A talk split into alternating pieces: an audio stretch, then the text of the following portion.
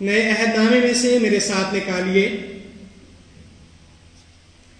یوہنا رسول کی معرفت لکھی گئی ہمارے خدا یسو مسیح کی انجیل۔ اس کا انیسواں باب اور اس کی انتیسویں اور تیسویں آیت ہم پڑھیں گے۔ وہاں سرکے سے بھرا ہوا ایک برتن رکھا تھا۔ پس انہوں نے سرکے میں بھگوئے ہوئے اسپنج کو زوفے کی شاخ پر رکھ کر اس کے منہ سے لگایا۔ پس جب یسو نے وہ سرکہ پیا تو کہا کہ تمام ہوا اور سر جھکا کر جان دے دی۔ ایک اور حوالہ ہم پڑھیں گے۔ ہمارے خدا یسو مسیح کی انجیل بامطابق متی رسول اس کا ستائیسواں باب اور اس کی پچاسویں آئے متی کی انجیل، اس کا ستائیسواں باب اور اس کی پچاسویں آئے یسو نے پھر بڑی آواز سے چلا کر جان دے دی۔ اکاونویں آیت بھی، اور مقدس کا پردہ اوپر سے نیچے تک پھٹ کر دو ٹکڑے ہو گیا اور زمین لرزی اور چٹانیں تڑک گئی خداوند اپنے کلام کے وسیلے سے ہم سب کو برکت بخشے۔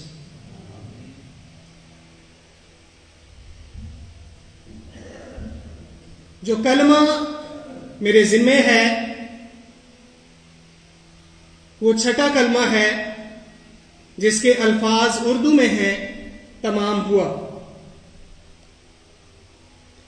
پہلی صدی میں رومی لوگ بدکار لوگوں کو، ڈاکوؤں کو، چوروں کو اور اسی طرح سے بغاوت کرنے والے لوگوں کو سلیب دیا کرتے تھے۔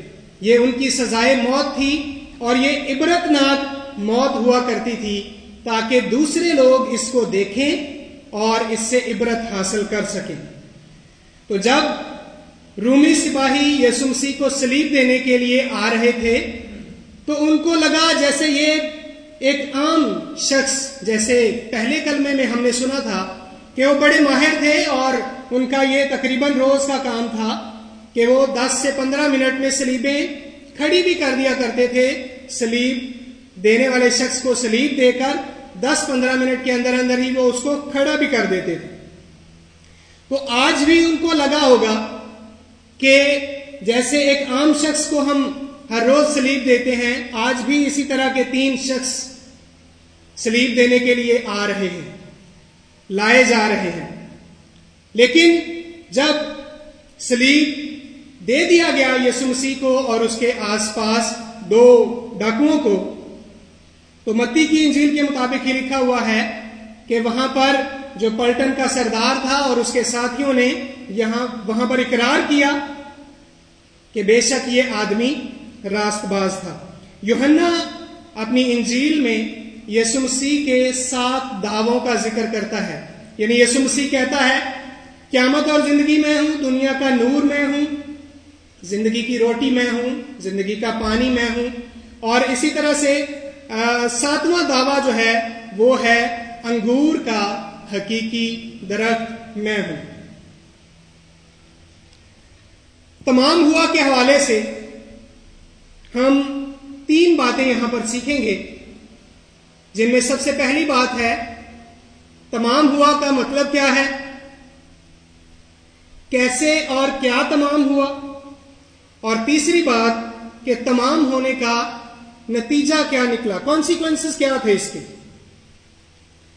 اردو میں تمام ہوا کو اگر ہم یونانی زبان میں دیکھیں، یونانی متن میں دیکھیں تو یونانی میں اس کے لیے لفظ تیتلس تائے استعمال ہوا ہے، جس کو کچھ لوگ تیتلس تائے کے ایکسنٹ سے بھی بولتے ہیں، جو اپنے آپ میں بہت وسیع معنی رکھتا ہے۔ اس کا مطلب ہے ایسا کام جس کی تکمیل میں اور کوئی بھی گنجائش موجود نہ ہو۔ یعنی مکمل تاب فرمانی اور ایسا کام جو آپ کے ذمے ہو اس کا مکمل ہونا۔ ظاہری طور پر تمام ہوا سے ہم فوری طور پر یہ اندازہ لگاتے ہیں کہ زندگی کا خاتمہ ہوا۔ لیکن یونانی پس منظر میں، کیونکہ نیا عہد نامہ یونانی اور عبرانی زبانوں میں لکھا گیا، یونانی پس منظر میں جب کوئی مصور یا مصنف اپنا کام مکمل کر لیتا تھا تو وہ کہتا تھا تیتیلس تائے یعنی تمام ہوا۔ آج بھی ہم بہت سے مصنفات کو جب ہم پڑھیں تو وہ اپنی کتاب کے آخر میں ختم شد لکھتے ہیں یا بالکل آخر میں دی اینڈ لکھا ہوتا ہے۔ تو یسو مسیح نے بھی آج یہ لفظ ادا کر کے میری اور آپ کی نجات کا کام مکمل کر دیا ہے۔ اب ہم دیکھیں گے کہ کیسے اور کیا تمام ہوا۔ یسو نے اپنی زمینی خدمات میں بہت بہت کچھ کیا۔ اس نے اندھوں کو آنکھیں دیں، لنگڑوں کو چلایا، بھوکوں کو کھانا کھلایا بہت سے معجزات کیے شفا بانٹی کیا یسو صرف انہی کاموں کے لیے آیا تھا۔ بے شک وہ انہی کاموں کے لیے نہیں آیا تھا۔ یوہنا نے یسو کے سات داموں کا جیسے میں نے پہلے بھی ذکر کیا ہے، سات یسو کے سات دعووں کو اپنی انجیل کی زینت بنایا ہے۔ اور یوہنا کی انجیل کے پندرہویں باب میں یسو مسیح کا ساتواں دعویٰ موجود ہے، انگور کا حقیقی درخت میں ہوں۔ اگر ہم یسایہ پانچویں باب میں دیکھیں، تو انگور کا درخت بنی اسرائیل قوم کو کہا گیا۔ جو بیابان میں چلتے رہے، بڑی کوششیں کی بہت سے انبیاء اس دور میں آئے کہ یہ کام کمپلیٹ ہو، لیکن وہ اس کام کو مکمل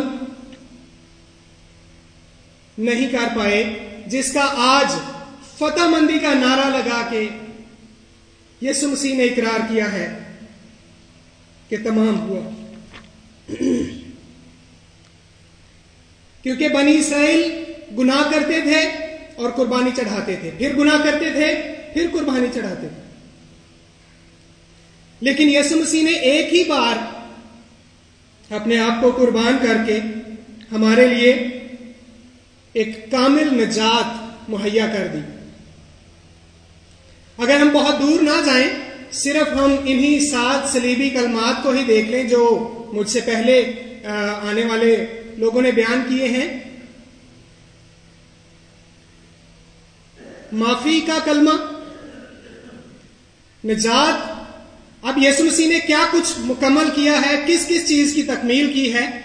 معافی کی تکمیل کی ہے؟ نجات کی تکمیل کی ہے؟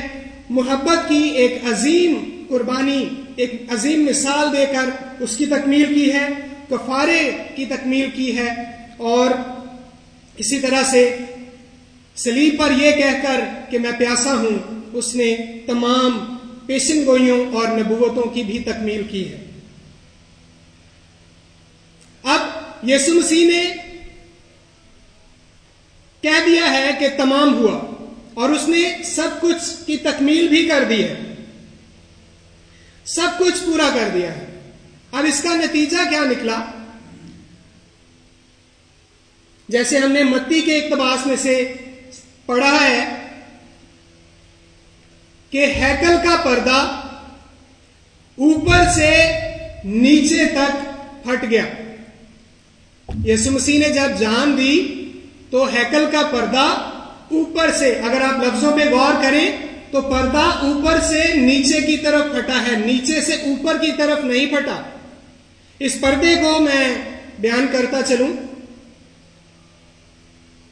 یہ پردہ مقدس ہیکل کا ایک بہت ہی بہت ہی ضروری اور لازمی آرٹیکل تھا۔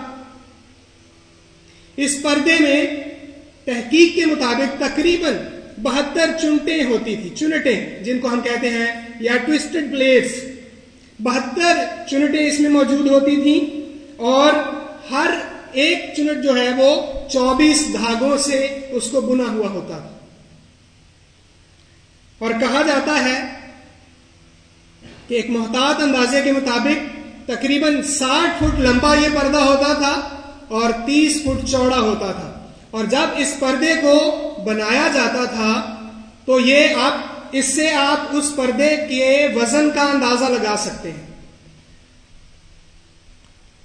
اس کو چیک کیا جاتا تھا پہلے، تقریباً ایک، دو گھوڑے جو ہیں وہ مخالف سمتوں میں باندھ دیے جاتے تھے اس پردے کے ساتھ اور اس کو پھاڑنے کی کوشش کی جاتی تھی۔ اور اگر میں غلط نہیں کہہ رہا، تو اگر یہ پردہ ان گھوڑوں کے کھینچنے سے پھٹ جاتا تھا تو پھر اس کو نہیں لگایا جاتا تھا، پھر نیا پردہ بنایا جاتا تھا اور اسی طرح سے چیک کر کے اس کو لگایا جاتا تھا۔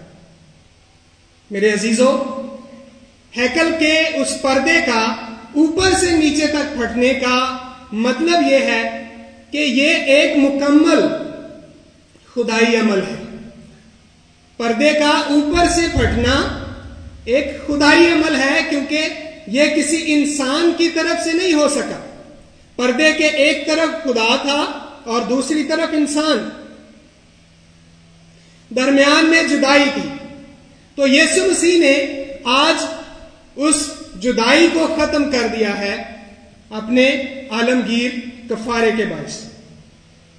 جب اس نے یہ دیکھا کہ تمام ہوا، سب باتیں پوری ہو گئی ہیں، تو اس نے کہا، تمام ہوا۔ یسو مسیح نے میرے اور آپ کے لیے کوڑے کھائے ہیں، اس نے سلیب پر اپنی جان دی ہے۔ اب ہمارا کیا کام ہے؟ سلیب پر جان دینے سے ہیکل کا وہ پردہ پھٹ کے جدائی بھی ختم ہو گئی ہے۔ اب میرے اور آپ کے ذمے کیا کام آتا ہے؟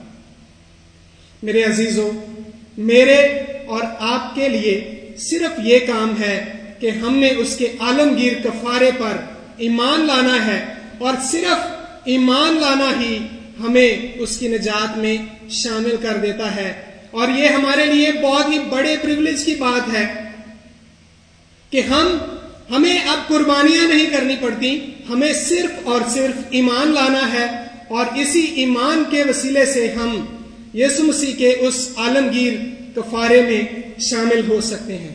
خداون ہمیں ایسا کرنے کی توفیق بخشے۔ آمین۔